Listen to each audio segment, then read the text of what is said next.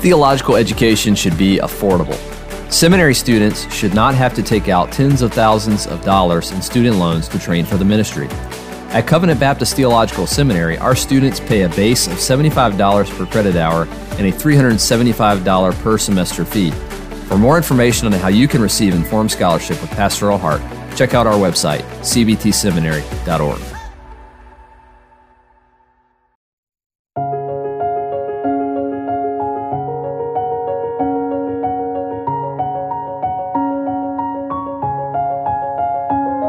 following chapter in A.W. Pink's exposition of Hebrews, Hebrews 6 4 6. It's called a twofold working of the Spirit. In our last article, we attempted little more than an explanation of the terms used in Hebrews 6 4 to 6.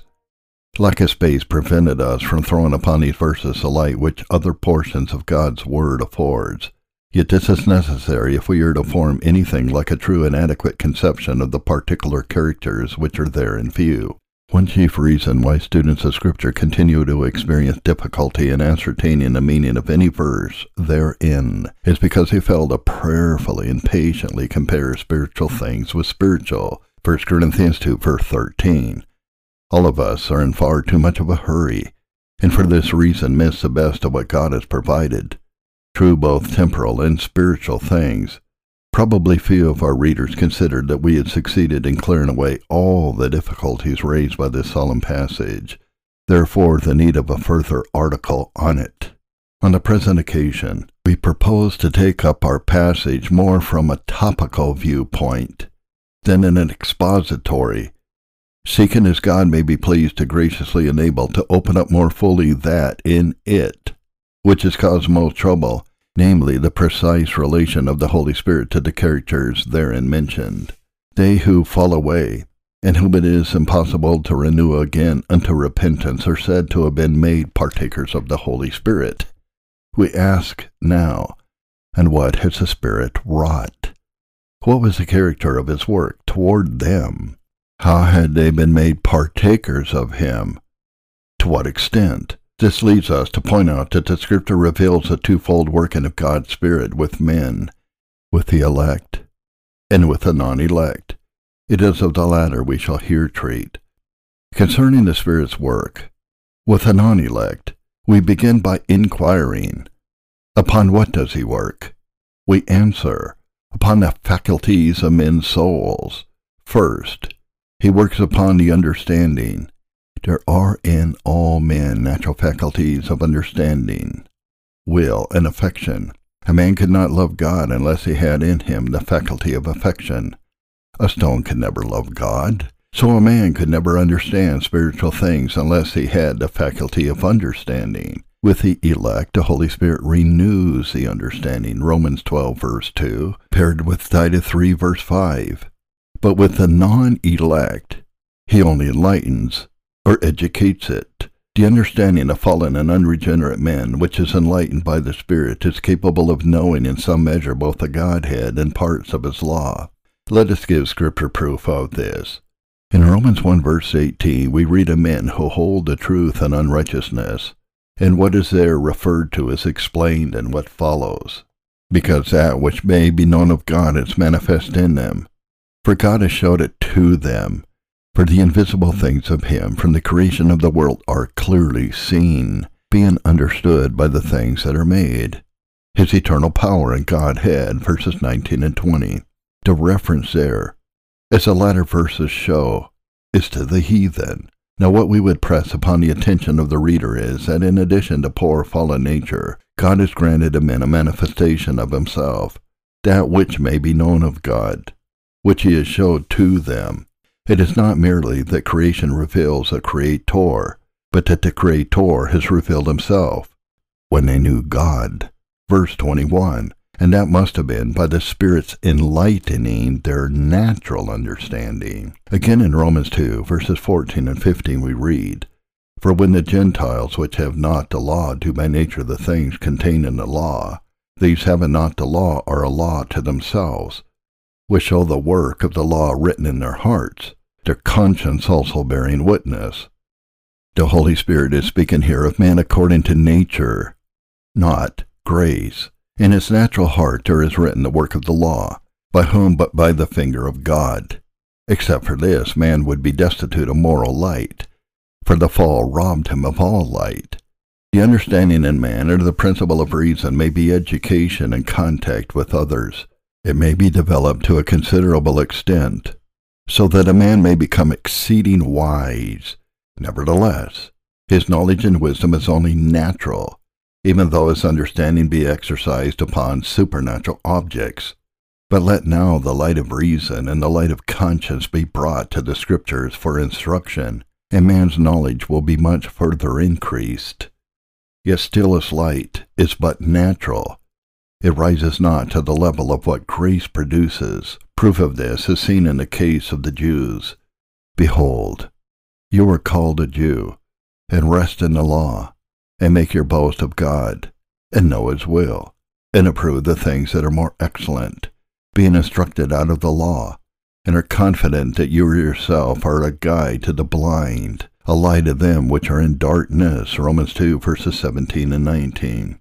How like thousands of unregenerate souls in Christendom today. From the last quoted passage, we learn what is the effect of the light of nature, a reason, being brought to the law of God. It is increased and improved.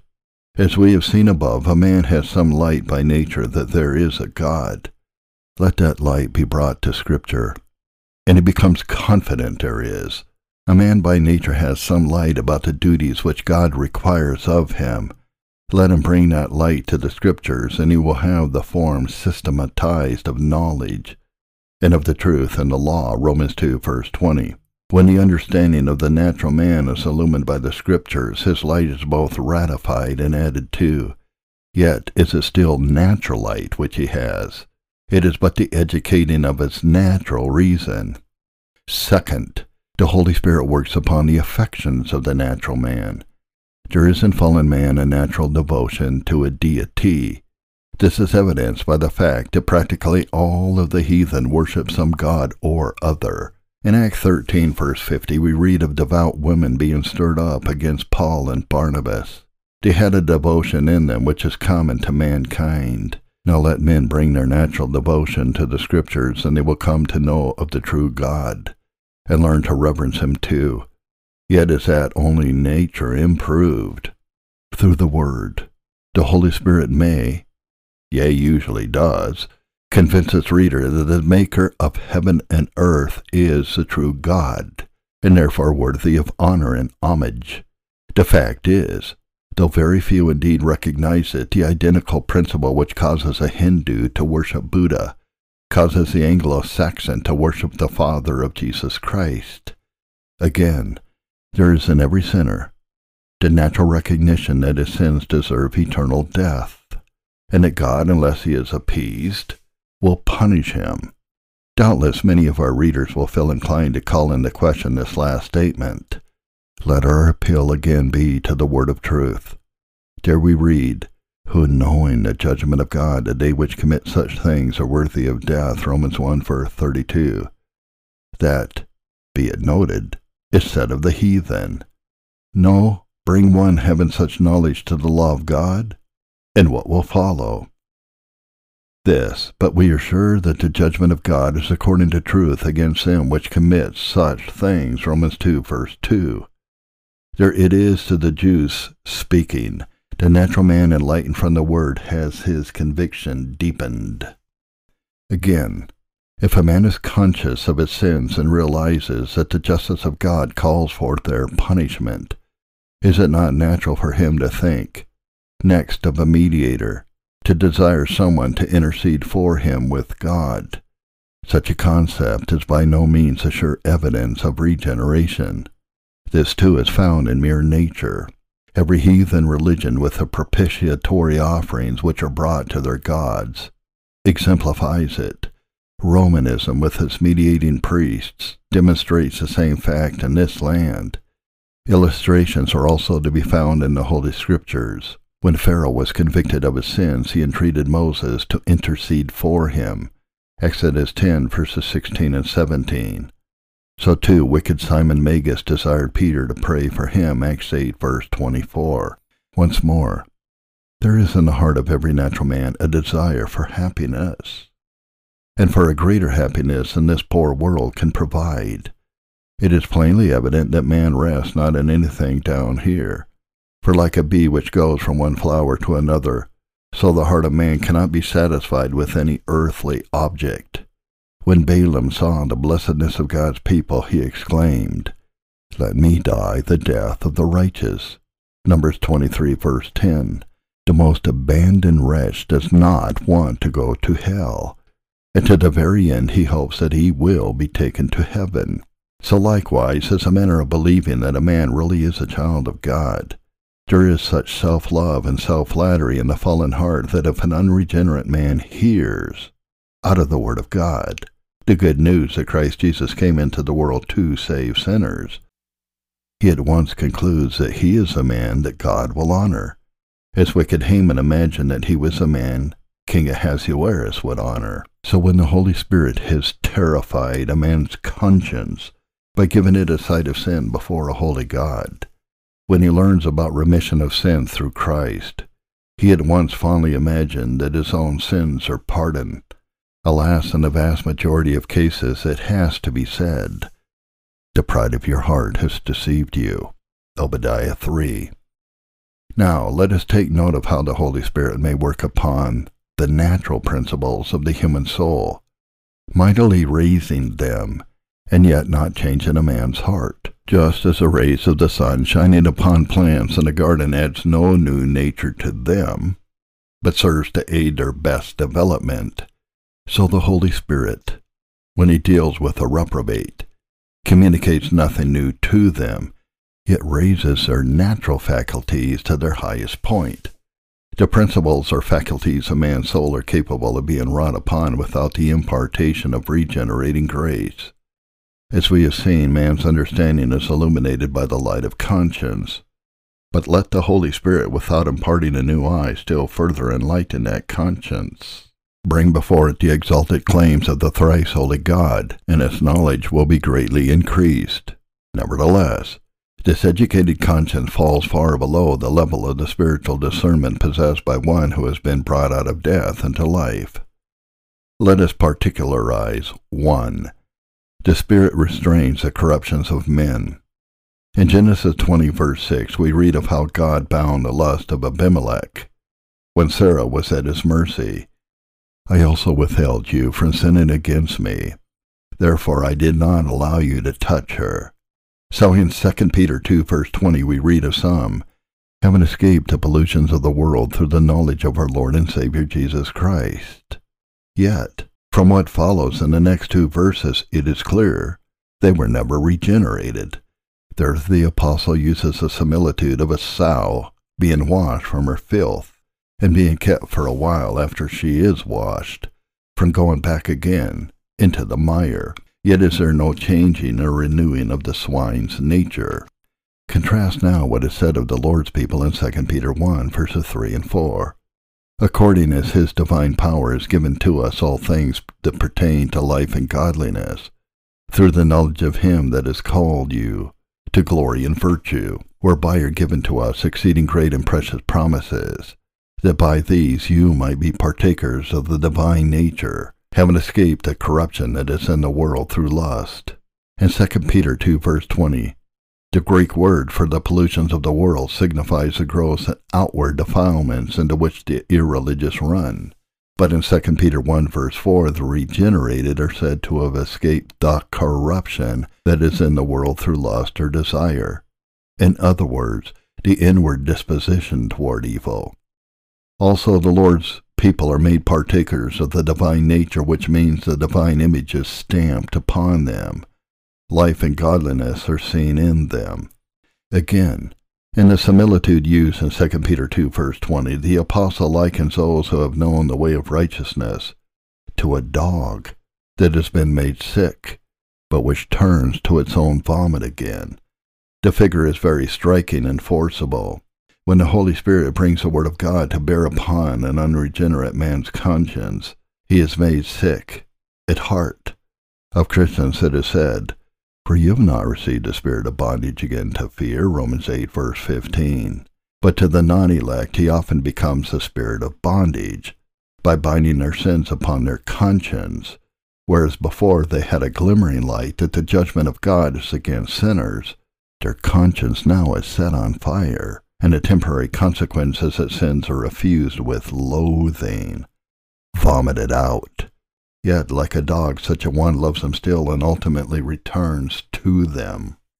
Number two, the Spirit causes man to turn naturally toward the Redeemer.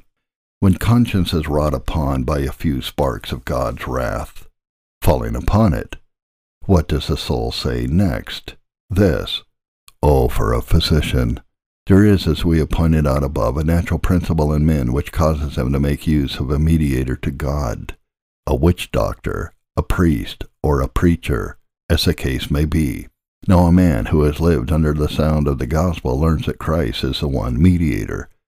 Scriptural education has taught him this, just as a heathen education teaches a Turk that Muhammad is the one mediator.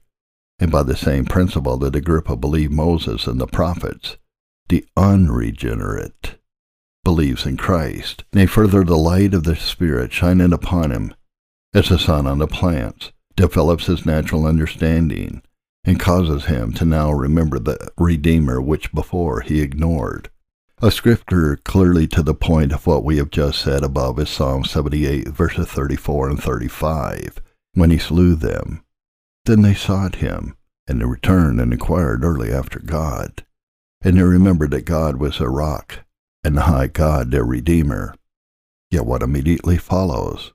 This, Nevertheless, they did flatter him with their mouth and what signifies this flattering? Why, they sought him merely out of self love, simply because they felt their very lives were in imminent danger. There is a seeking out of friendship, out of love to the object, but if one seek to an enemy because he has need of him, that is but flattery or self love. So if a sinful man feels he is in extremity, if his conscience remains sick, mere nature will call for the physician. Self love is a predominant principle in the natural man. He loves himself more than he loves God. It is this which lies at the root of depravity and sin. Now, when a man's conscience is convicted so that he perceives his need of a physician, and recognizes that happiness comes from Christ, such good news appeals to his self love. Satan, who knows human nature so well, was right when he said, Skin for skin, Yea, all that a man has will he give for his life. Job 2 verse 4. Make the self-love of the natural man conscious of the wrath of God, and he is ready to quote, accept Christ, or do anything else which a preacher bids him. Yet that is only the workings of nature. He is still unregenerate. When the storm arose and threatened to sink, the ship in which Jonah lay asleep, we read, then the mariners were afraid, and cried every man unto his God. Then the captain awoke Jonah and said, Arise, call upon your God, if so be God will think upon us that we do not perish. Hebrews 1 verses 5 and 6. So a conscience terrified by the prospect of hell will cause a man to seek Christ after a natural way. It is but the instinct to self-preservation at work. Add to this a craving for happiness which self-love ever seeks, and hearing that such happiness is to be found only in Christ. Little wonder that multitudes seek him now for what they can get from him, as of old they sought him for the sake of the loaves and the fishes. In John 6, verse 33, we are told that Christ announced, For the bread of God, which is he which comes down from heaven and gives life to the world. What was their response? This. Then they said to him, Lord, evermore give us this bread. Yet their eager request sprang not from a renewed heart, but from the corrupt spring of self-love. Proof of this is found in the immediate sequel.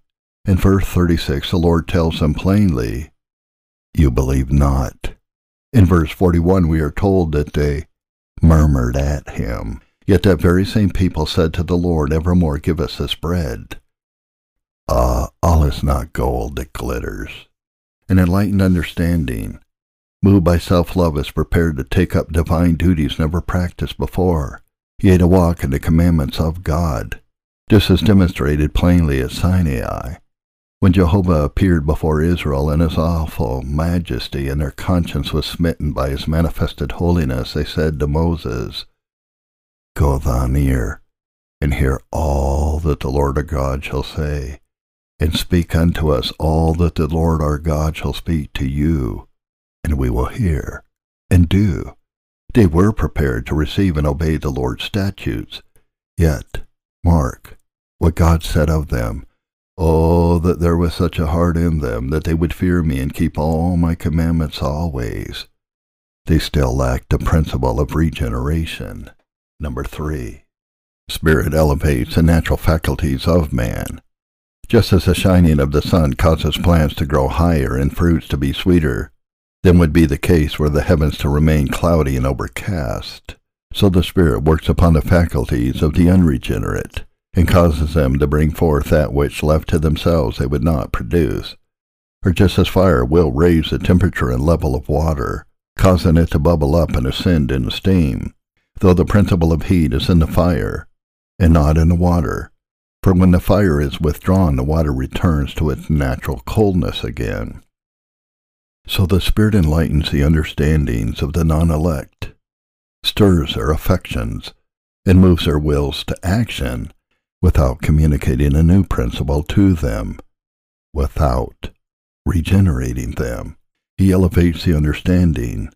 In Numbers 24, verse 2, we read that the Spirit of God came upon Balaam, the consequence of which he has told us, the man who had his eyes shut, but now open his head which heard the words of God, which saw the vision of the Almighty falling, but having his eyes open. How godly are your tents, O Jacob, your tabernacles, O Israel. Thus Balaam had a vision of the Almighty and perceived the blessed estate of his people. Yet he was still unregenerate. He elevates the affections. In 1 Samuel 11, verses 1 to 3, we read of how the enemies of Jehovah insulted his people. Then we are told and the Spirit of God came upon Saul when he heard these tidings, and his anger was kindled greatly. Verse 6. That was holy indignation, yet it proceeded from a reprobate. As the winds blowing upon the sea will at times raise its waters to a great height, so the Spirit, under a faithful sermon, will blow upon the affections of the unregenerate, and elevate them to nobler objects and occupations, Yet he stopped short of making them new creatures in Christ Jesus. Again, as we have seen, there is in man a natural desire for real happiness. Hence, when Christ is presented in the gospel, many receive him with joy. Yet are they, for the most part, but stony ground hearers, destitute of any root of vital godliness. Matthew 13, verses 20 and 21. Nature may be so raised by the light which the Holy Spirit brings to it that unregenerate men may taste of the heavenly gift. Christ, see John 4, verse 10, so too they are enabled to taste of the powers of the world to come. As in their conscience they get a taste of hell, and so know for a certainty that there is a hell. The same natural principle which desires a happiness which is beyond this world is confirmed and comforted when they have a taste of what belongs to the world to come. He elevates the will and sets it to work in the way of obedience to God. The Holy Spirit is the author of all moral and civil righteousness which there is in the world. The Lord stirred up the spirit of Cyrus to issue a proclamation for the building of his house, Ezra 1 verses 1 and 2, and he also moved Caiaphas to prophesy of Christ, John 11:51. Of wicked Herod we read that when he heard John, he did many things and heard him gladly. Mark 6 verse 20. And God will be no man's debtor. Every act of obedience performed by him in obedience to his word shall be rewarded. A temporary joy shall be the portion of such. The tragic thing is that so many conclude from such an experience that they are in a state of grace, and therefore become loud in their professions of assurance being fully persuaded that they are really born again persons. Now we trust that what has been said will enable some of our readers to understand better what is found in Hebrews 6, 4 6.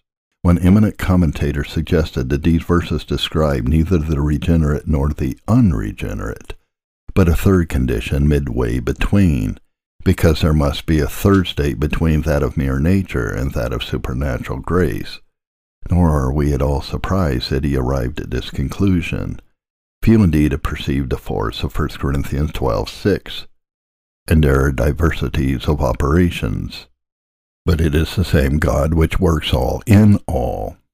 There are operations of the Spirit upon men's hearts which are above nature, which are works of divine power, which produces that in and from unregenerate men, which leads multitude of them to fondly imagine that they have been actually born again and yet this work of the Spirit falls far short of that exceeding greatness of his power to usward who believe, Ephesians 1 verse 19.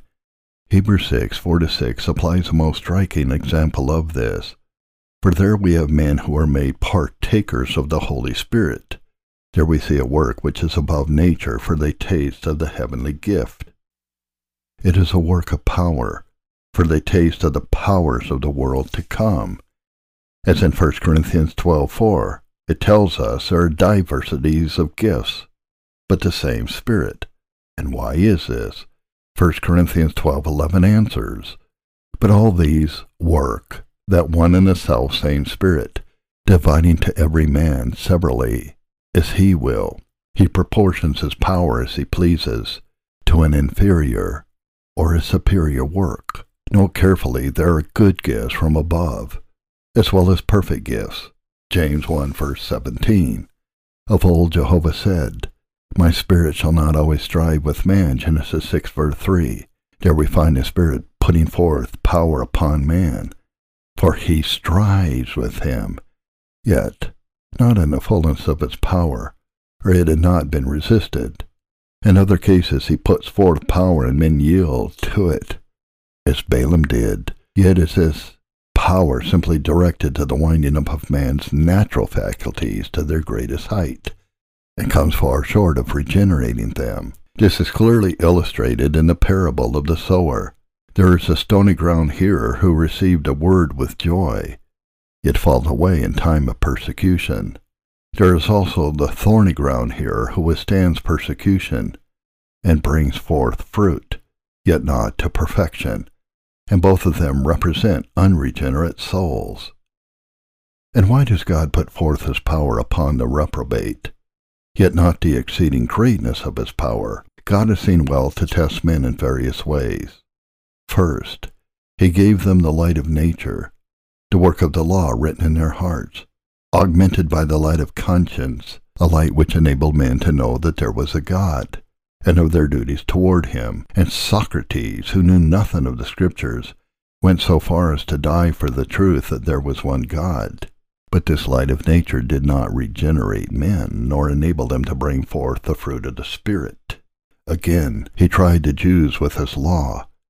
He would make it evident how far the light of nature improved by the light of his law would go. And let it not be forgotten that of Israel under the law it is said, You gave also your good spirit to instruct them. Nehemiah 9 verse 20. Nevertheless, the law was weak through the flesh. Romans 8 verse 3. It could not bring forth that which was truly spiritual. And just as God gave Socrates as the highest product of what the light of nature could produce, so he gave Saul of Tarsus, a man who walked blamelessly, Philippians 3 verse 6, as the highest product under the law. But now he is trying men with the gospel to show how far human nature as such can go. That gospel is accompanied with the Spirit. And Hebrews 6, 4 to 6 shows us the highest point which can be attained under it by man in the flesh.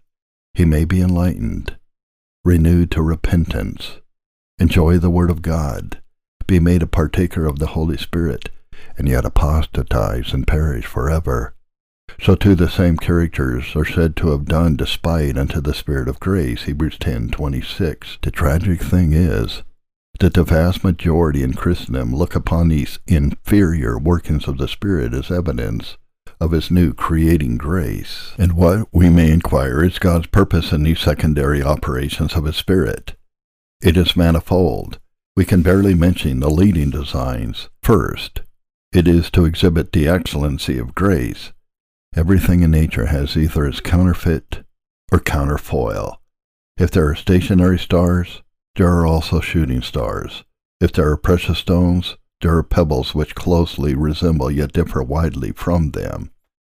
The one serves to set off the other. So there is a natural faith. Many believed in his name when they saw the miracles which he did, but Jesus did not commit himself to them. John 2, verses 23 and 24. The demons believed, James 2, verse 19. And there is a supernatural faith, the faith of God's elect. Titus 1, verse 1, called precious faith. 2 Peter 1, verse 1. So there are common operations of the Spirit and special operations inferior workings upon the flesh, and superior workings that beget spirit. John 3, verse 6. By virtue of this contrast, God says to each of his elect, See how much I have wrought on mere nature in the reprobate. Yet it was not grace. I might have done no more for you, but I showed you the exceeding greatness of my power. Ephesians 1.19 Second, to show the depravity of human nature, no matter under what trial God places man, that which is born of the flesh remains not, but flesh. The law was weak through the flesh. So too is the gospel, notwithstanding the shining of God's Spirit upon men.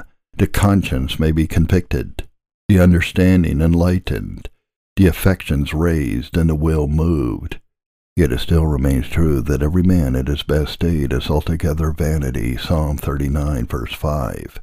Men may be instructed in the truth, believing in the living God, accept Christ as their personal Savior, contend for the faith once delivered to the saints, and pass among men for devout Christians, yet be no better than whited sepulchres full of dead men's bones. Third, to place bounds upon sin. The general workings of God's Spirit upon the reprobate serve to curb the risings of man's corrupt nature as it is his presence here upon earth which hinders the full manifestation of the mystery of iniquity and the appearing of the Antichrist. In Thessalonians 2, so his operations upon a non-elect prevent many outbursts of wickedness. In the time of Israel's apostasy, the Holy Spirit, the glory withdrew gradually stage by stage, Ezekiel 11. So as the apostasy of Christendom increases, the restraining operations of the Spirit are decreasing, and hence a rising tide of lawlessness. Fourth, to afford protection for the elect.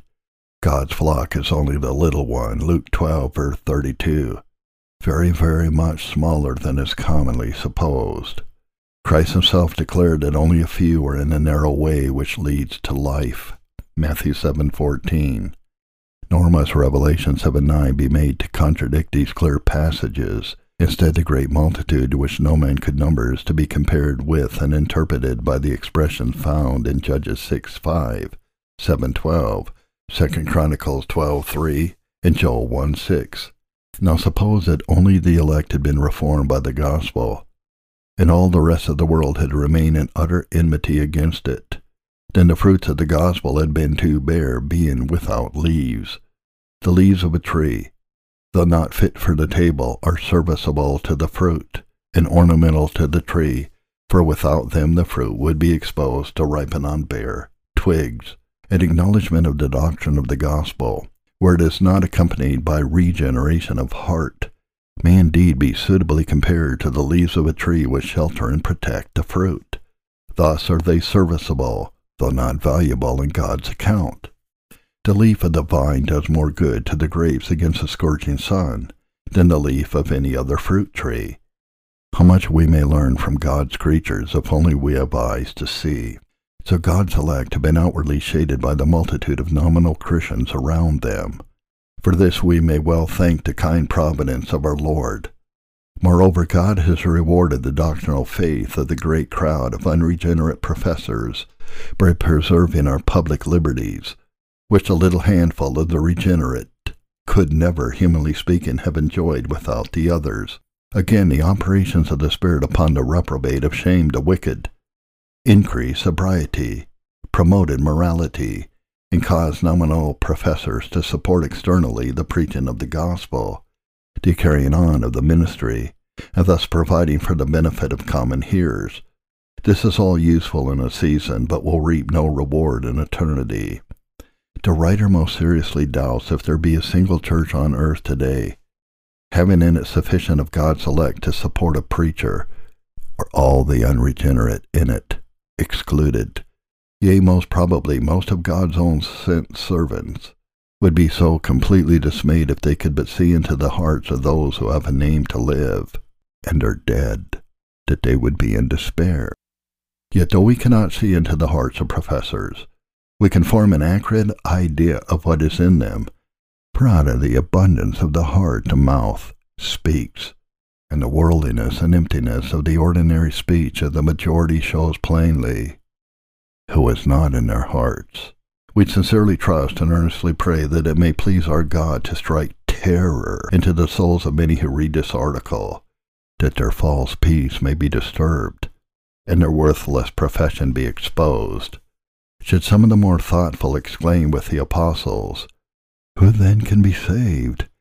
We answer in the words of our Lord, With men this is impossible.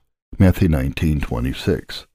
Conclusive proof is this my reader, that no sinner can be saved by any act of his own, and faithfulness requires us to tell you frankly that if your hope of heaven is resting upon your act of accepting Christ, then your house is built upon the sand. But, blessed be his name, the Redeemer went on to say, but with God all things are possible.